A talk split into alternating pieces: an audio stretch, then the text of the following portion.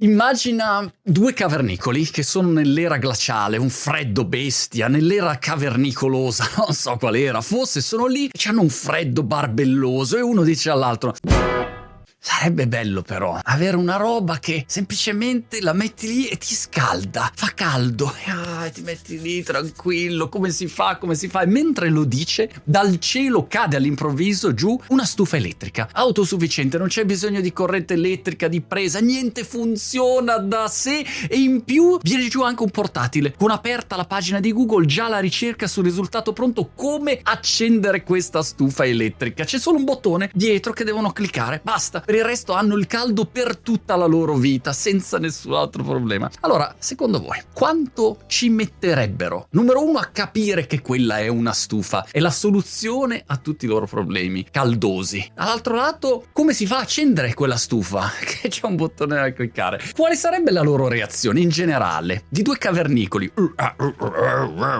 Guardano sto oggetto e prima, so, gli do una martellata, una randellata, taglio una botta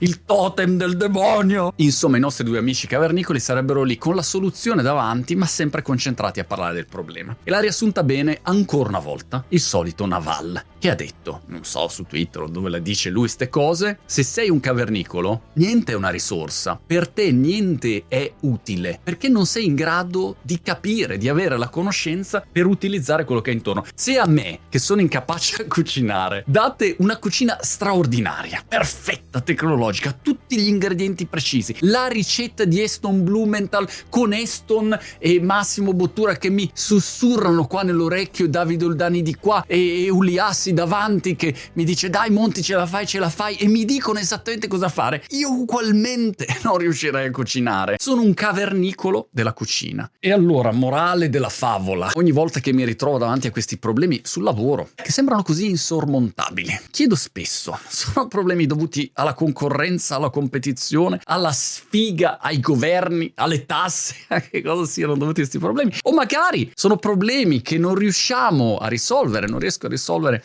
soltanto perché siamo uh, dei cavernicoli.